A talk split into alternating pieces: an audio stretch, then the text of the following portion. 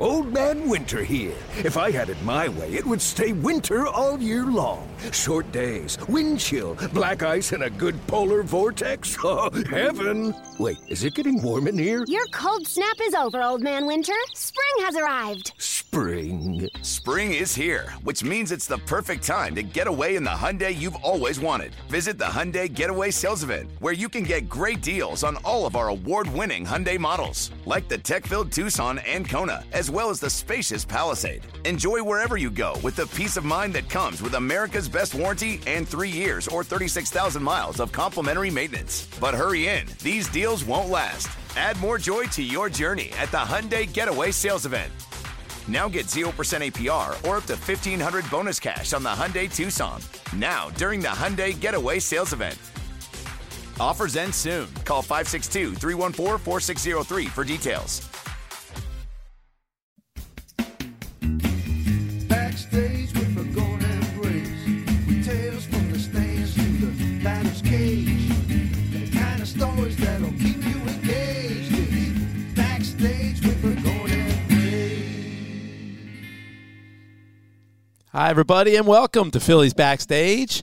I'm Tom Burgoyne. I'm joined by John Brazier. Happy New Year, John. Happy New Year to you. I can't even say it. Happy New Year to you, Tom. You're, you're choked up. Yeah. yeah. You know what? It's out of practice, because although we we did one two weeks ago, so yeah. It's not like we're out of practice. Absolutely. Hey, you know what? This week, we have somebody who's, who basically made his Major League debut the same year I made my Major League debut. One was on the field, one was in the yeah, office, yeah. So it's a little different.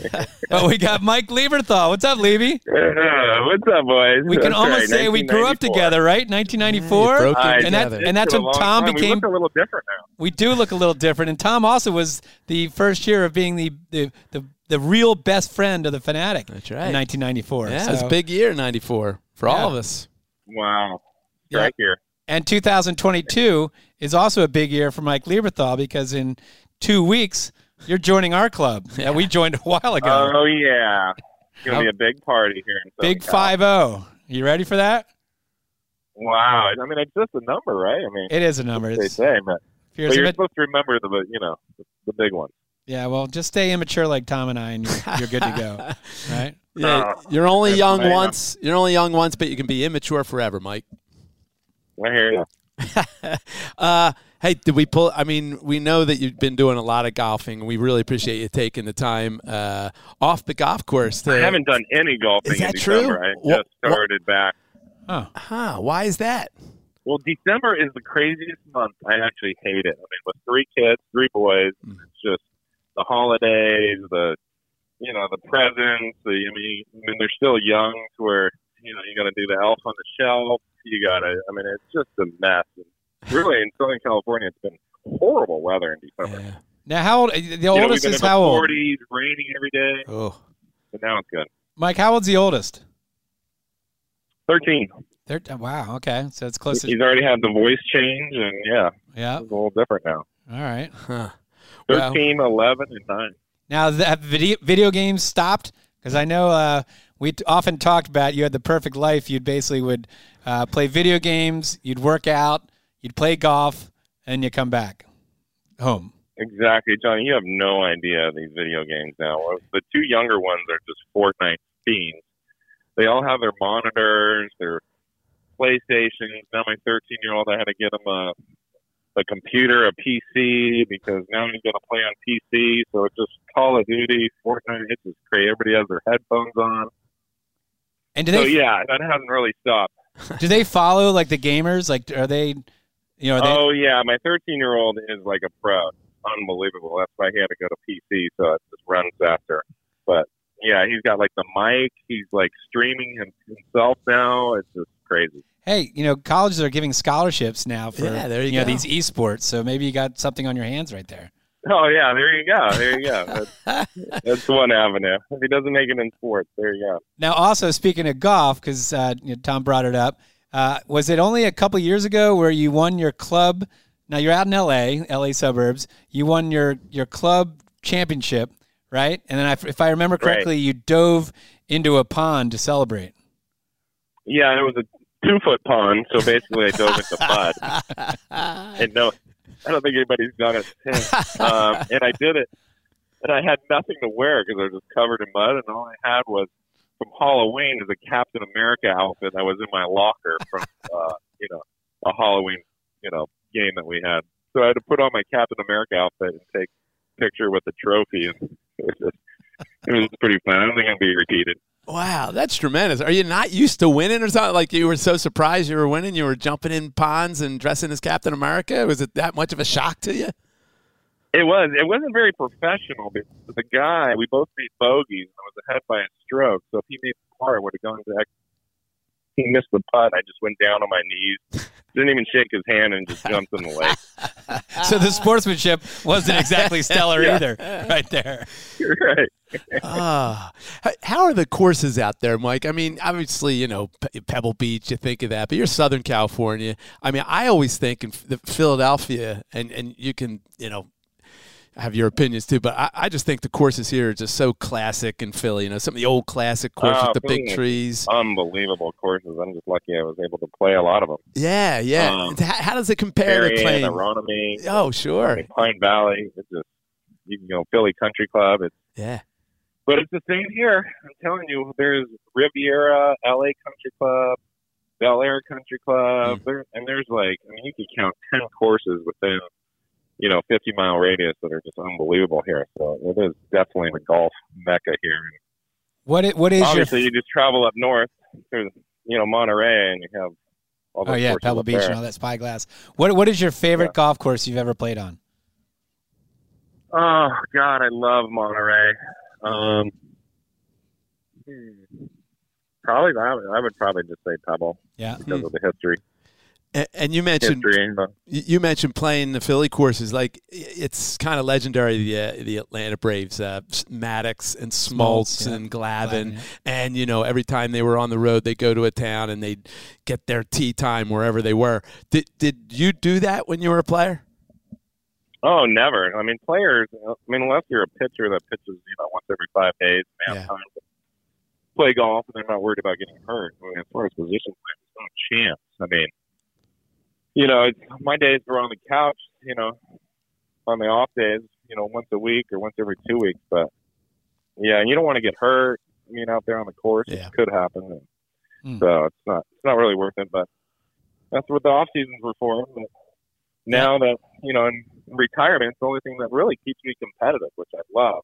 I love practicing. And, you know, and not not really an injury-prone sport when you're in a cart with a cocktail and, pretty uh, pretty relaxing. Ah, that's the life. All right, well, well, let's go into the competition when you were younger. So here you are, you grew up out in uh, L A area, and your dad was a scout, I guess at that time, for the Tigers, right? I know he's worked for Giants, Tigers, maybe another team. Right, he was with the Giants when I was like in high school, and I think when by the time I was drafted, he was full-time with the Tigers. Okay, so was it pretty much a given that you were going to be a baseball player because of your dad's job when you were younger?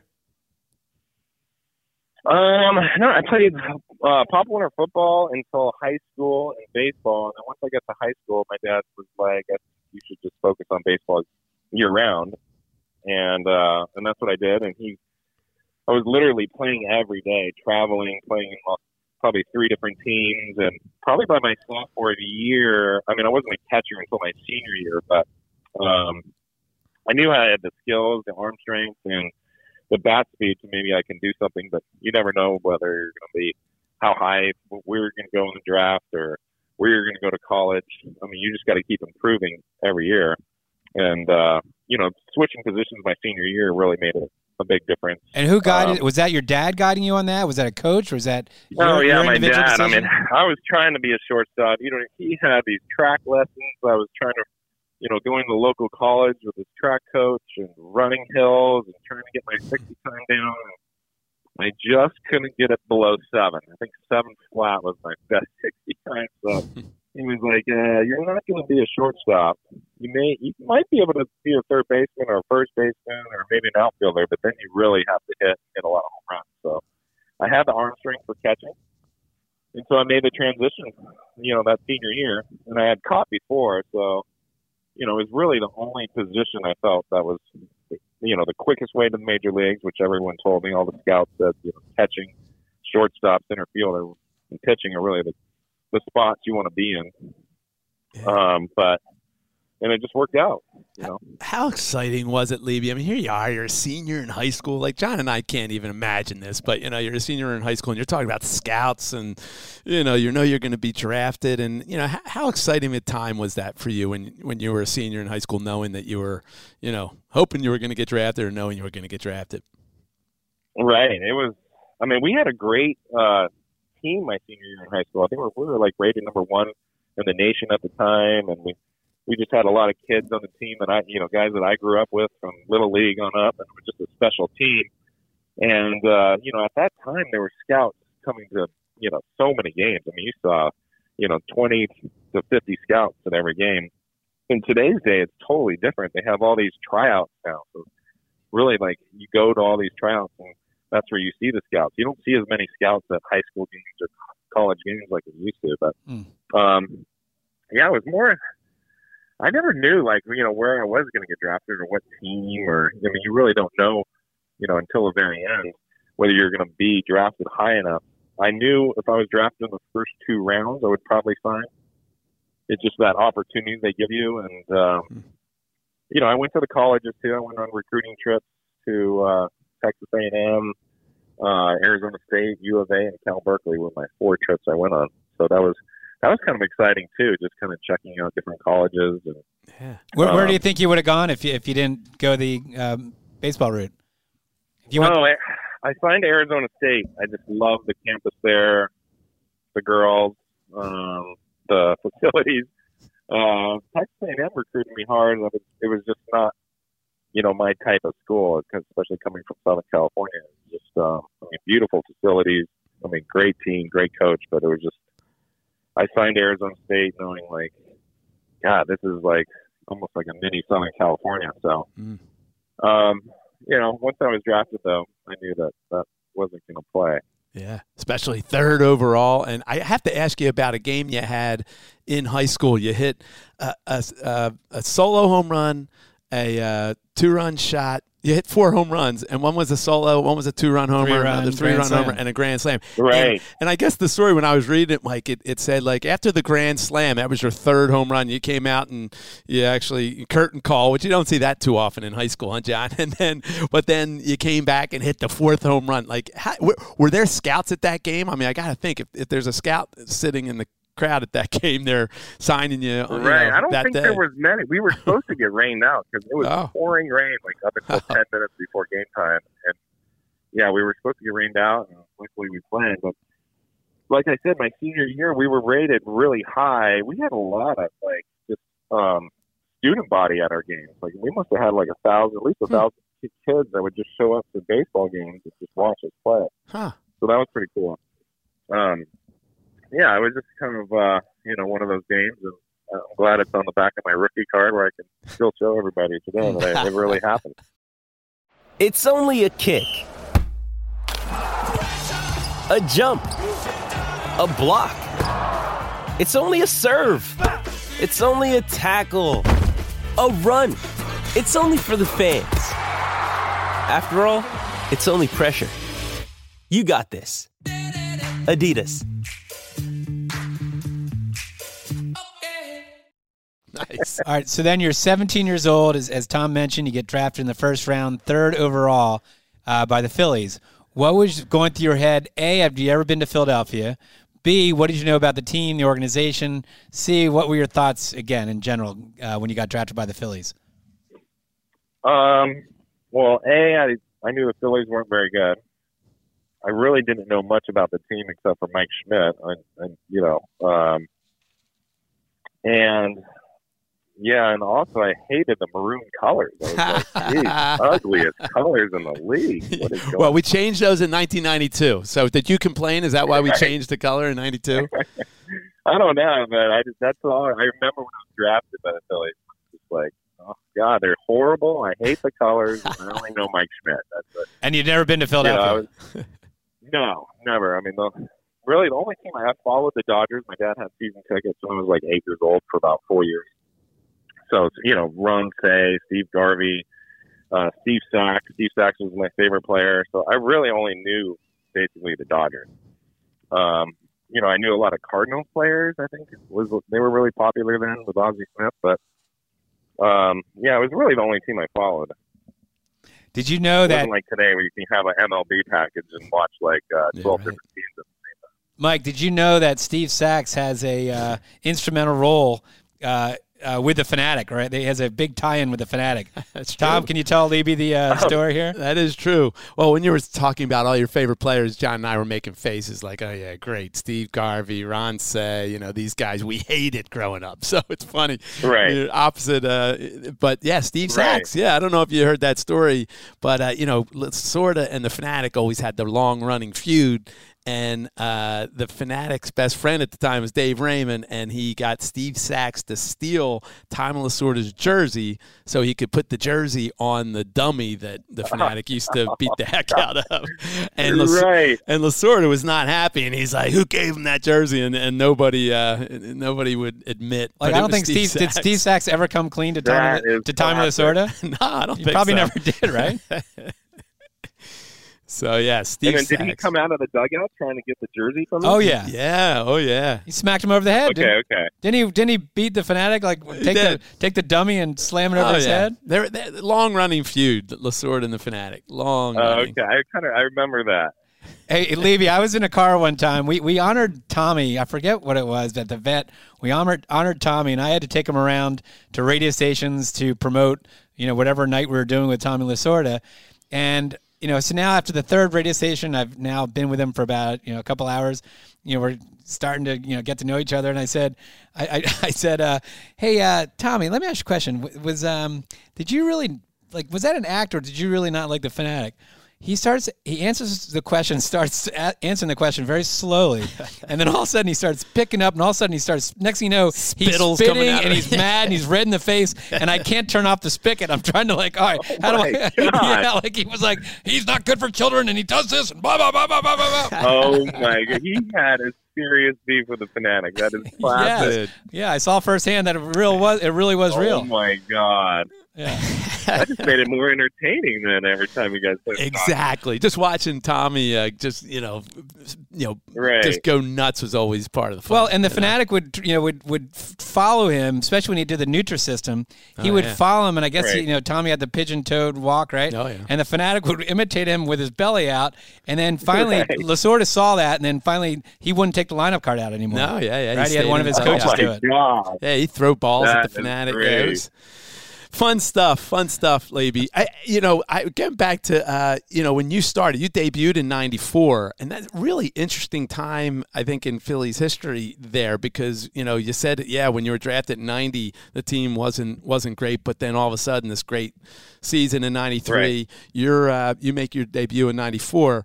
Um You know, uh, Dutch, you know, I guess was he uh, a guy who you leaned on uh, in terms of, uh, you know, some guidance and, and pointers? Yeah, I really didn't see him too much. I mean, the only time I was really around, you know, like the ninety-three club was in spring training. Hmm. Um, so it, it was really like just keep your mouth shut. And, I mean, the personalities on that team, just being around, like, you know, Kruk and Mariano Duncan. Duncan was a huge – I used to watch him. Like I said, when my dad had season tickets for the Dodgers, he was the short shortstop for the Dodgers for years. And I'm like, wait a second, am I really on the field with Mariano Duncan? Nice. And, you know, that was like kind of special for me. And, uh, yeah, so those guys I really didn't hang out with too much because it was just ninety-three and spring training here and there. And uh, when I got called up, it was halfway through the ninety-four season when Darren, I think he broke his collarbone um, halfway through the year on a in between. Uh, in between the innings pitch in the dirt by Toby Borland, I think it was. Mm, wow. Toby came up, threw a ball in the dirt, hit him in the collarbone, and Lee Thomas calls me up. Like, that night I'm in Rochester, New York. It was after a game, and he's like, Lady, I need you. Darren broke his collarbone, and we need you up. Uh, and you're not going to play tomorrow. We're playing the Pirates, but we're going to L A to, you know, on our trip to see the Dodgers uh, the next day. So you'll be playing the first game in L A And I was like, what? Wow. Oh, my God. I can't eat. Couldn't eat for like two weeks. Wow. Left like sixty tickets the first game I played. But, you know, I got my first hit that game off Pedro Astacio. Cool. Got that hit out of the way. And, um, yeah, it was just uh, it's like a memory that, you know, seems like it was yesterday. But Yeah. It was just, and then, and then the next year I came up the same way. I came up halfway through the season. I think Darren tore his knee ligaments, uh, off, like leading off second base or something. And I came up the same way. I came up halfway through the season, and the Phillies were playing the Dodgers again. I was like, we, uh, I know it's second year in a row, but we're going to L A tomorrow. So that was pretty crazy. So, so you never really had the opportunity to pick Darren's brain because obviously you kept replacing him. Yeah, because right? he was hurt, and then when I came up, yeah, he was rehabbing, and I really wasn't around him too much. Yeah, and then in ninety-seven, you know, he goes to Florida, but that really was your first uh, year of uh, you know full time, right. correct? Yep. Full time, yep. Yeah, yeah. And I, I think ninety-six, Santiago was there, and yeah, yep. Was it? Yeah. Yeah, it was. Yeah, he one season, San Diego in ninety-six, yep. And so. You know what I find interesting, too, in someone's career? Like, you know, the, you had such a long career that, you know, all the managers you played for. So you played for Fregosi when you first came in, which was, you know, you had the old school Jim Fregosi mm-hmm. and Johnny Padres and all these guys. And then then you go, I guess, Terry Francona, right? And then, uh, right. then Larry Bowa. And then I guess you got the right. tail end of your career, you got Charlie Manuel. And Charlie Manuel. Right? right. And then and then, and then the Dodgers. Who was your manager of the Dodgers in the one year you played there? Uh, Grady Little. Grady Little, right? So you had right. you, you had a lot of old school guys, mm. and that with a with a young guy thrown in there, Terry Francona's first opportunity. What what were playing for some of those guys like? Yeah, everyone was so different. I mean, I, you know, Fregosi was kind of like uh, he was kind of like a Larry Bowa. He was a high octane personality guy, um, and so was Larry. And getting too different with Terry Francona and Charlie Manuel, like two opposite sides of the spectrum. Right. Um, yeah, I, I mean, I enjoyed playing with all my managers, and I learned a lot from all of them differently. Um, I guess that's just the way, you know, in sports, especially with guys switching teams so much in these days. I mean, I was lucky enough to cover the Phillies for so long. I mean, normally you might be with one manager for eight to ten years. Mm. Um, but in today's day, it's just like, it seems like guys have a new manager every year almost. It's, you know, guys switch up. But I, I feel like most managers are just, you know, you really want to be a player's manager. There's not too many guys that are burning bridges with players anymore. I, I think everybody's pretty much on the same page. Um, you know, it's all about winning, and it's just, uh, you know, like I said, it's it's a different era in baseball now than it was before. Yeah, well, you had thirteen years with the Phillies, you know, and it's it's that period, Mike, you know, it's been talked about before, you know, from nineteen ninety-four to two thousand six was, you know, the stretch you were in, and it just so happened, uh, you know, the Phillies did not make the playoffs in that stretch, but you know, you had that right. nucleus, you know, of players. Um, you know, it was Doug Glanville, Scott Rowland, it was Wolfie, it was uh, Pat, you know, Bobby Abreu comes into the mix. And Curt um, Schilling for a lot of these years. Yep, Schilling. Right. Rico Bronia. Rico, Marlon Anderson, you know. Rex, that Rex Hudler. Yeah, yeah. Yeah, we had a lot of fun players. Yeah, f- fun players. And then I'm just like, you know, that that was the nucleus, and like uh, you know, you guys were together for a number of years. You know, I, it must have been frustrating. Um, you know, I guess each year, would would you talk about it though? Like, hey, you know, this is the year. You know, if they make this move, if they make that move. Uh, bring in, you know, somebody here. Uh, you know, it's going to improve your chances. But would would it would there be like a collective frustration uh, with that core group? You know, after a few years of uh, not making the playoffs. Um, I think, well, anytime you play in Philadelphia, I mean, you, mm. you're expected to to win. I mean, even though we had a couple years of growth where maybe we weren't expected to win, but it's tough when you do play in Philly and you you know you're not producing. That's why you had I had so many managers. I mean, you don't win in Philadelphia, they're going to change managers. You know, pretty much every year. It's just uh, you know it's part of the game, but. Um, yeah, I just think we were maybe lacking in the on the pitching side, and you know, if you remember, obviously the Braves won ten years in a row. I mean, they had a dynasty with their pitching staff, so it was really a tough time having one team that was so dominant for ten years. Um, you know, we came close maybe a few years, but it's just uh, you know, people. I don't think people just remember like you know, just the Braves were literally won the division. I think ten years in a row. Well, let's talk about nineteen ninety-nine, which was uh, your first year you made the All-Star team, and f- phenomenal year. I mean, you hit thirty-one home runs, you had ninety-six R B I, uh, you hit three hundred, you won the Gold Glove. I mean, there's not much more you could you could really do. Uh, talk about that year. Why, you know, what did you see that year coming? Um, I think I was healthy. I think I hit twenty home runs. It was in ninety-seven. And then ninety-eight, I think I was plagued by an injury.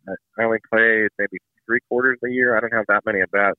I can't remember what injury I had in ninety-eight, but then ninety-nine was just, I felt great. I was healthy the whole year. I think I played like one hundred thirty some games catching, and it was just, you know, just one of those years. I felt like my whole career I always had something, you know, with a knee problem or a torn abdominal, or it just felt like there was always like some kind of injury plaguing me at some point. But it just felt like I felt the strongest and I felt the healthiest, and it was just, you know, one of those years where you just feel great.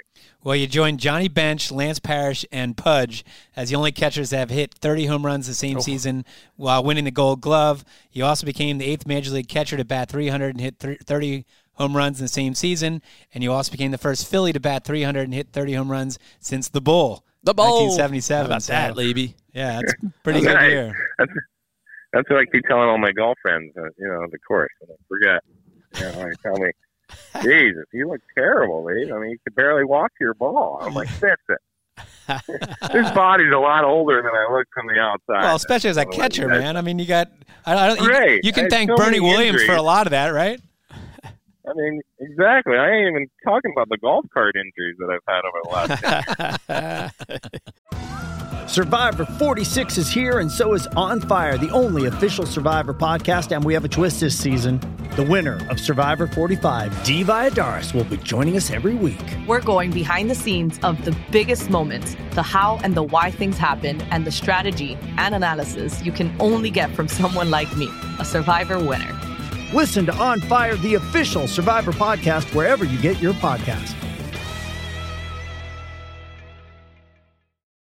Hey, one of the great calls of all time from Harry Callis was uh, the the game, Leiby, where you had the, the pinch hit home run. Um, it was in ninety-eight, and we're losing seven one right. to the Pirates going into the ninth inning, and uh, we wound up winning eight seven on your three-run home run. Do you, you remember the uh, circumstances of that game? Oh, yeah. I mean, I know it was my off day. I wasn't – I think I maybe caught maybe a week or two weeks straight, so it was my off day. Losing what it was, seven to two, seven to one, or and it was yeah. a rain, big rain delay. So I, I just went inside and got my workout in. I'm pumping weights, knowing like, if this game's over, they're going to call it, or you know, I'm not coming in the game, so might as well get the workout in.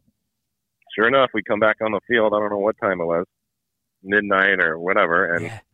we only had to play like two innings, I think. And um, so I'm just, you know, sitting in the clubhouse waiting. We get a rally, and, you know, they use one pinch hitter, another pinch hitter. There's only, like, maybe one or two guys on the bench. So I'm like, oh, God. You know, so I wind up getting a bat. I'm sitting on the bench.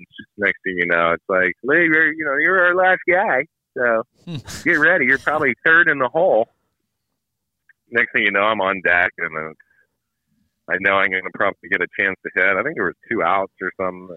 I forget who was in front of me. Maybe Kevin Jordan got on, and it was like, yeah, and I hit the home run. There was only like fifty fans left. Exactly. Yeah, but there were fifty so excited they're fans. They're all above the dugout. I'm like waving to them, like pumping my fist, like there's fifty thousand people in the stands. hey, hey, let's go to another game. When this is another tie-in with the Fanatic. On April twenty-seventh, two thousand three, yes. you caught Kevin Millwood. It was the Fanatic's birthday, right?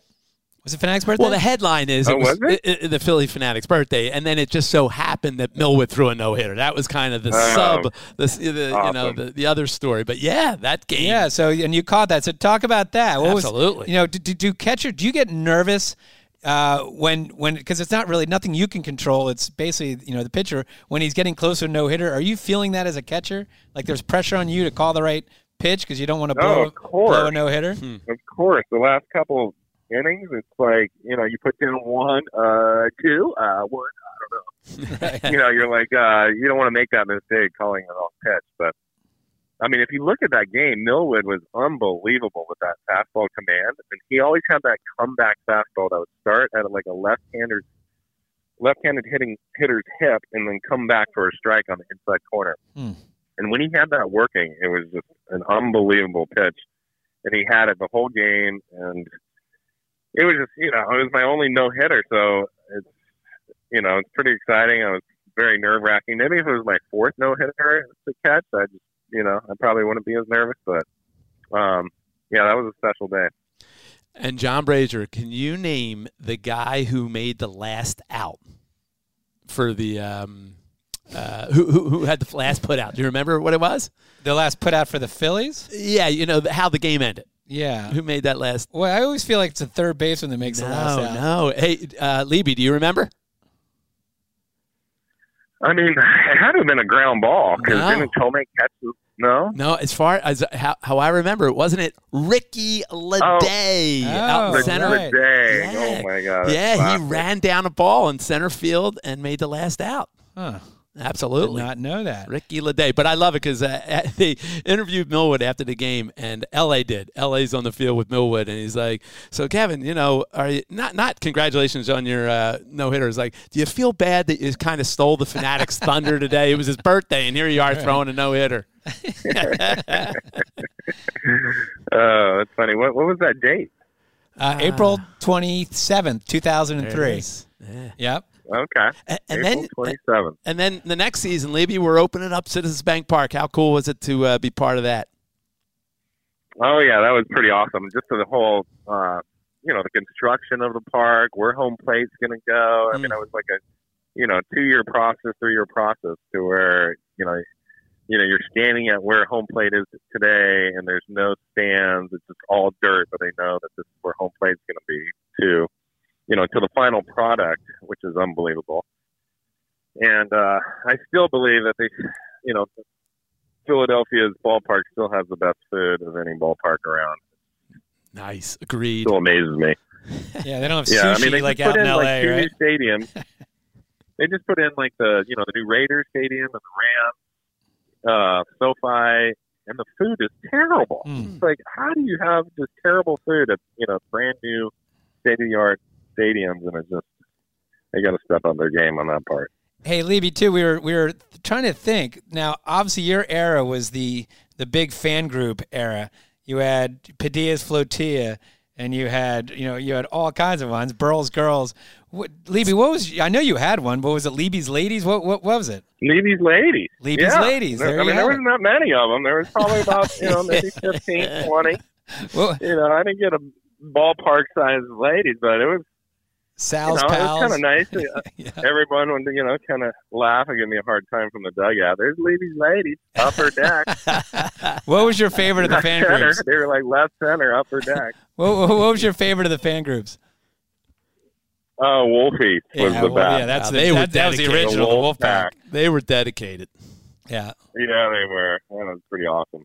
And then also, uh, if you remember, you had – two great giveaways. I'm sure you had more, but the two I remember, you had, uh, if you remember the Bammer Bear, Bammer Bears were big back then. They were like these little, oh, yeah. you know, it's almost like a little beanbag yeah, type thing, yeah, like right? a Beanie yeah. Baby kind of beanie thing. Beanie Baby type. Yes. And it was red, if I remember yeah. correctly, yeah. right? Yeah. Uh, and the other one, I remember I was talking to Scott Brandon today that uh, he said that your bobblehead doll was the first bobblehead doll to have a removable catcher's mask. The mask came off. Oh, yep. really? Yep. First one, you you made history there. Yeah, oh, but, nice. Yeah, yeah but, that, that one's actually in Dodger Stadium. They have, like, right when you walk in, they have probably every bobblehead, baseball bobblehead, you know, behind glass. So I always take my kids. I'm like, guys, did you find Dad's bobblehead? And they just go right to it now. And exactly where it is. Well, you're, you're forgetting the most famous bobblehead, and, and that is your Scranton Wilkes-Barre Red Baron bobblehead doll that they actually had a giveaway when Lieby was on the on the team is featured in, in the, office. the office. Yeah, in the office. Yeah, um, certain scenes. Yeah, what's the guy's name? Uh, I know. How did I not get any residuals from that? I mean, I, I'm I'm still owed a little money. So you've seen it? Like, do you like if you if you watch The Office, have you seen it? Oh yeah, the classic episode when they clean Dwight's desk off. Every piece. You know, that's on his desk and winds up in the vending machine. And then they have, like, the camera rolls to the vending machine, like, each little individual item. And there's my bobblehead. in the, you know, in the vending machine. Oh, it's classic. I love showing my friends that. Well, but you were you, you I you must have your SAG card, because I know you were uh, you appeared in Summer Catch, yes. right? That movie, we all went to that premiere. Remember? Yes. There was oh, a yeah, red carpet. Oh yeah, the credits when the was, credits roll out. That yeah, Mike Tolan. We have a lot of questions about that. How was the ex- that experience? First of all, it was in Cincinnati. It was really wow. quick. It was you know it was nice to meet Freddie Prinze Junior at the time, and he actually had a pitching body double. Well, he wasn't even really pitching, but, you know, Ken Griffey Junior they used, Doug Lamble they used, and um, Pat Burrell. It was just like a twenty-minute skit right before our batting practice. And they were like, yeah, can we just, you know, it won't take very long, and, uh, you know, you'll get like six dollars residual checks every year. Right. You know, the scene doesn't come up until the credits roll at the very end, but. Oh, so you met Freddie Prinze, but, but yeah, you, was... you didn't meet Jessica Biel? No, oh. God, she was my favorite back then. Oh. I know. Too bad. I know. It was it was just a small part, but yeah, it's pretty funny. It's funny when, when you see my residual checks from that. it's, it's like a dollar eighty-three cents every year. You're like, oh, okay. Well, uh, I know how excited uh, and honored, I guess, were you? Um, well, I guess a couple times, but when you did retire, Liebe, uh, in two thousand eight, uh, whose idea was it to have you sign a one-day contract with the Phillies so you could retire a Philly? Um, I believe David Montgomery is the one who called me mm-hmm. to. You know, sign that one contract, come in for the day. Um, you know, it's great. I think a lot of teams have done it over the last, you know, ten, twenty years. And it's just, uh, you know, it's a special way to kind of end your career. And, you know, I was there for a long time. And, you know, Philly's where my heart is, you know, and especially, you know, in sports. And it's just, uh, I still follow all the teams, whether it's basketball or football. And, mm. um, yeah, it was just a special day. Uh, and who decided that that contract was worth four dollars? Like, where, where do you come up with four dollars? I have no idea. I know. Did you ever get the four dollars? I mean, does it really matter? I, just, yeah. I I never understood that either. But four bucks, right? I have no idea. I don't think I got the four dollars. Well, and Liebe, the other, you know, the other big thing, obviously. two thousand twelve, you get inducted into the Phillies Wall yes. of Fame. You know, with all it was Steve Carlton. You mentioned Mike Schmidt. You know, all the guys, Greg Lazinski. Talk about, you know, getting inducted into the Phillies Wall of Fame. Oh, this is something that you'll cherish forever. I mean, really, to be mentioned with, like, all those names and players, it was just, uh, you know, just thinking about, you know, the history of the Phillies players that have come through there and, you know, the players that will be going on that wall in the future. Um, it's just awesome. It's awesome to be part of that weekend. And, you know, I've missed it for the last couple of years, I think, for you know, with the whole COVID deal. So I've really haven't seen a lot of guys for a few years. But just to come back every year and see the same guys that you see, um, that you kind of grew up with, uh, you know, to be a, a piece on that wall. I can't wait to take my kids. My kids really haven't been there. I mean, Merrick, my oldest, was there when I retired and went on the wall. But um, they're all excited to kind of go back maybe this year and kind of check everything out and see what their dad did over the course of his career. That's awesome. And, you know, John, we, Mike, one of the reasons we we love love you, Liebe, is you're very uh, humble. But let's just remind people, you know, in Phillies catching history, uh, Liebe is number one in hits, number one in doubles, number one in home runs, number one in R B Is, number one in batting average, number one in slugging percentage. So it's like it's kind of like the Wall of Fame was meant for you, Liebe. You're you're right. I'm very lucky. Very Thank good. you, God, for giving me the ability to play baseball. Well, awesome. and and uh, I do remember, I think it was your first time back when you were now kind of cons- – you're you're basically an old-timer now. You know, you're once you're on the right. Wall of Fame. And I do remember the Fanatic having a little fun with you when they announced your name when you were coming out on the field. The Fanatic was, I think, walking like an old man just to, uh, you know, make you feel comfortable. I know. It's unbelievable. fifty? Uh, it is hard to believe. Like, you're an old-timer at forty, you know, whatever you were – you know, forty-five right. years old. But and and Mike, you're pretty lucky too that, you know, being a starting catcher, you never got the treatment from the Fanatic, which I don't know if you remember this. The Fanatic, when he does the lineups, Um, whenever the backup catcher would fill in, usually on a Sunday or, you know, a day right. game after a night game, when the backup catcher would come in, the Fanatic, they do the whole lineup. Then when it comes to whoever it's, whether it's Todd Pratt or whether it's Sal Fasano or whoever's the backup quarterback he, or co- backup right. catcher, he, they, they'd say, catching Todd Pratt. And then the Fanatic would give like the hunched shoulders, like, what's going on here? Yeah, where's Dutch? Where, where's Dutch? Or where's right. Leiby? Or where's, where's so-and-so? See, he's very dis- Fanatic is very disrespectful to the backup catchers. Yeah, but uh, not to Leiby. Still do that to the backup catchers? What's that? Does the Fanatic still do that to the backup of catchers course. When they play? Absolutely. Uh, well, a, and Todd, I think if I remember correctly, Pratt got mad yeah, at the yeah. Fanatic, right? Yeah. Well, I think the Fanatic was making fun of his big head too. Oh, so well, yeah. Well, then, right, he, right. then he should be mad. There's a little bit of that too, right. but this episode is brought to you by Hyperice, the leader in advanced warm-up and recovery technology. They have tons of innovative products, like Venom-heated wearables to help soothe sore back muscles, Normatec compression boots to speed up recovery and increase circulation, and Hypervolt massage guns to improve mobility. Loved by athletes like Naomi Osaka and Erling Haaland. Try them yourself. Get ten percent off your order with the code MOVE at hyperice dot com. Uh, it's all good. All right, so, John, uh, you, you got uh, Leiby's uh, quiz? Yeah, Mike, I think I gave you a warning that you have a quiz, but actually, in this course of this conversation, you've already got one of the questions right uh, because uh, you stole it from me. You so know the last time I had a quiz? When is that? High school? nineteen ninety. yeah, there you high go. School. When I was in high school. Well, this is easy, and again, you're, you only need to get six out of eight. It's multiple choice. It's about your life. And, again, you're already one for one. So, because my okay. my one question was going to be, you know, on June thirtieth, nineteen ninety-four, you had your first career hit against the Dodgers. Who was the pitcher? Your your It was going to be either Chan-Ho Park, Pedro Astacio, Tom Candiotti, right. or Ramon uh, Martinez. And you obviously you got that already right. said right, so Pedro Astacio. You got Sorry. one already. You're off right. to a good start, Leiby. All right. You went. There to, we go. That was, a, that was a hard one. You went to Westlake High School in California, right? Uh, which of these celebrities did not go to Westlake High School? I'm going to name four people. Three of them went to Westlake. One did not. You got to tell me which one did not, okay? A is Kobe Jones, former pro soccer player. He's in the U S Soccer Hall of Fame. B is L P G A golfer Danielle Kang. C is Oral Hershiser. D is Christian Yelich. Who did not go to Westlake High School? Oral Hershiser. That is correct, because he is actually from Cherry Hill, New Jersey. So he played ice hockey. Uh, he played ice hockey with my older brother Drew. So there you have it. You are now you are now two for two. All right, your first minor league team was the Martinsville Phillies, located in Martinsville, Virginia. Which of these four people was not a teammate? Okay, was not a teammate. Yeah. Gary Bennett, Jim Buck, Lamar Foster, J J Munoz. Buck was not.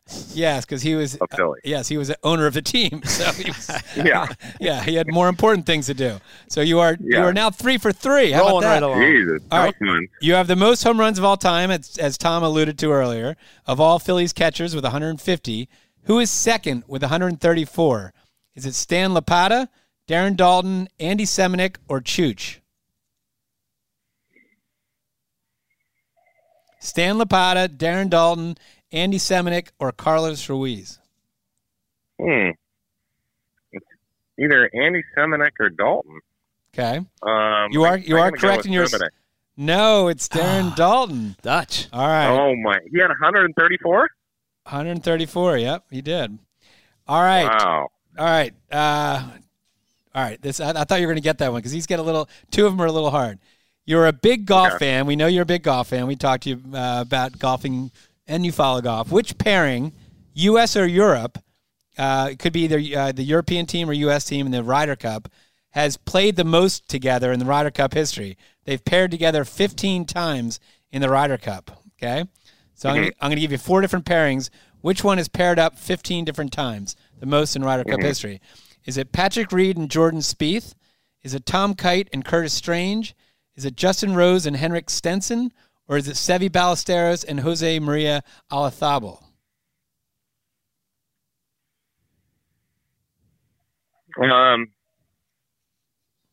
say say that grouping if again. Patrick Reed and Jordan Spieth, Tom Kite and Curtis Strange, Justin Rose and Henrik Stenson, and Seve Ballesteros and Jose Maria Olazabal.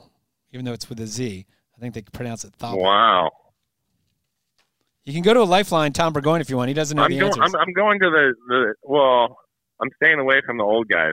I'm going with either um, the Stenson Rose or the Reed Speed.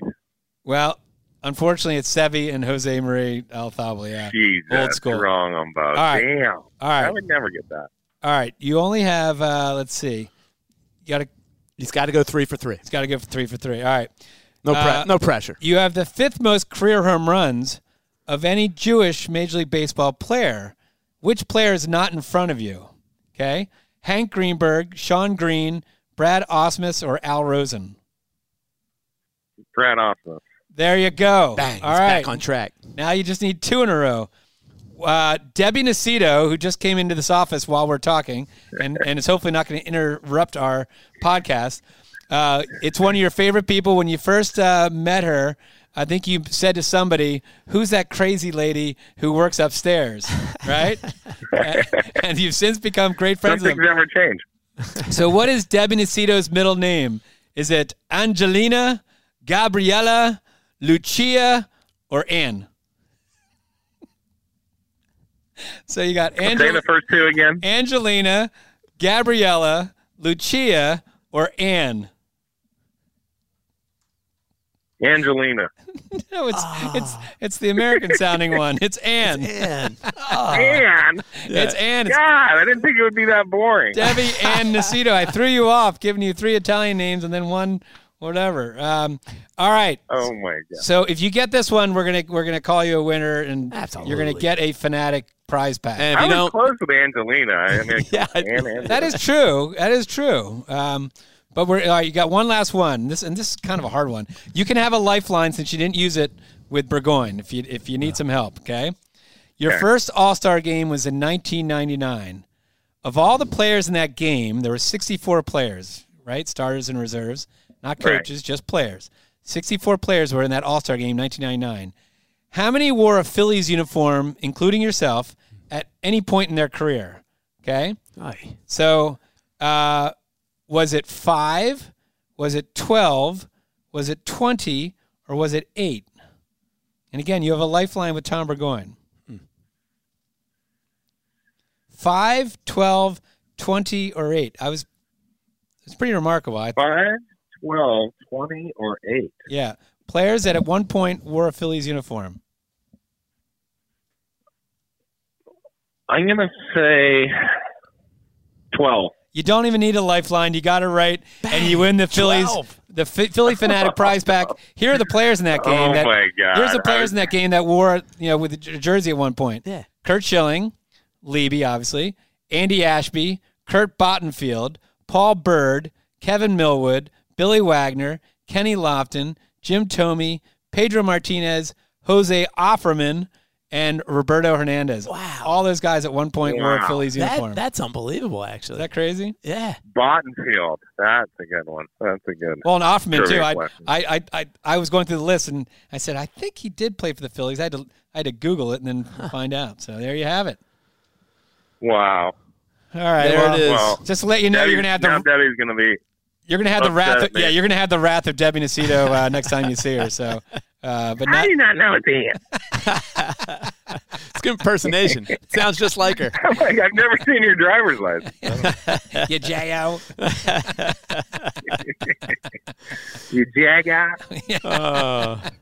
Well, Leiby, uh, totally appreciate you uh, spending time with us. It was, it was kind of fun going back and uh, talking about your career. Uh, you know, hopefully we're going to see you soon. Uh, you know, this season back in town or wherever. I'm sure we'll see you. See you again soon. Yeah, love talking to you guys. Anytime. All right, Leiby, really Hopefully appreciate we'll see it. You. Yeah, yep. Sooner than Hopefully later. I'll see you in a few weeks, bud. All right, All right. sounds, sounds good. good. Thanks, Leiby. See ya. Yeah, good boy. There he was, John, Mike Lieberthal. We uh, we love that guy. You know what? There's certain guys. Obviously, every guy we have on the I podcast, know. we we They're we all... picked him because yes. we had a personal relationship with him, and but you know, someone like Leiby is is someone like Randy Wolf as well, where. You know, we were both young in our career. Mm-hmm. For me, I started in ninety-four. You started earlier.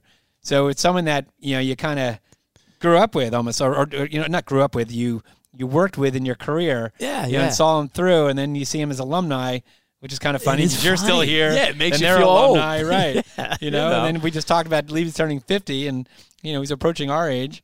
So, yeah. Um, no, it's it's it's awesome. And I think it, you know, we had you have to give his stats too, right, John? Right. I mean, well, when you, you said know, that all those stats right there, first in slugging percentage, first yeah, in R B Is, home runs and R B I, double, and, you know, right. average. Yeah, it, it's just that he just, and I think a lot of it is that he didn't play in the playoffs. Yeah. So, you know, he didn't have the glory that the national audience and then, you know, people from here, you know, he wasn't on that ninety-three team. He wasn't yeah. on the two thousand, even the seventeen that made the playoffs, or two thousand eighteen that obviously won it. So, uh, yes, I think he's very underrated, and obviously it was well-deserved when he got the Wall of Fame. Absolutely. And, and just even that core group of guys, you know, if, if, you know, they didn't make the playoffs, and it's like you, you, you forget about how good some of those guys were, yep. you know, and Levy's perfect example. So, yeah, and, and, a great guy, and as too. He mentioned, he had a lot of injuries. I mean, yes, he did. You know, I mean, yeah. he really did. I mean, he had the...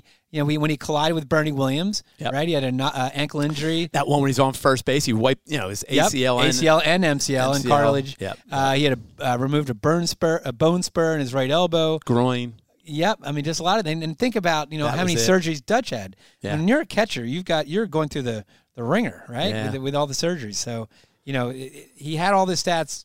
To, you know, withstanding all that. Yeah, awesome, awesome. Well, great having Liebe. John, we'll have to do this again sometime soon, all right? I think we'll do it in a couple weeks. All right, thanks for tuning in, everybody, and we'll see you next time on Phillies Backstage.